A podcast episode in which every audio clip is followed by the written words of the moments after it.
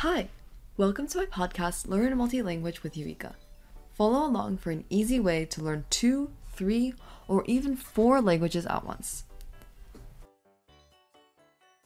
韩语里的同音多义字，中国里同音多义字到处都是，但是写法不同。写法不同的话，意思也当然不同喽。韩语里写法相同。 发音相同，但是意思不同。没有上下文的话，很难分清说是哪个意思。这些例子是眼睛和雪。在韩文，两个字都是 nun。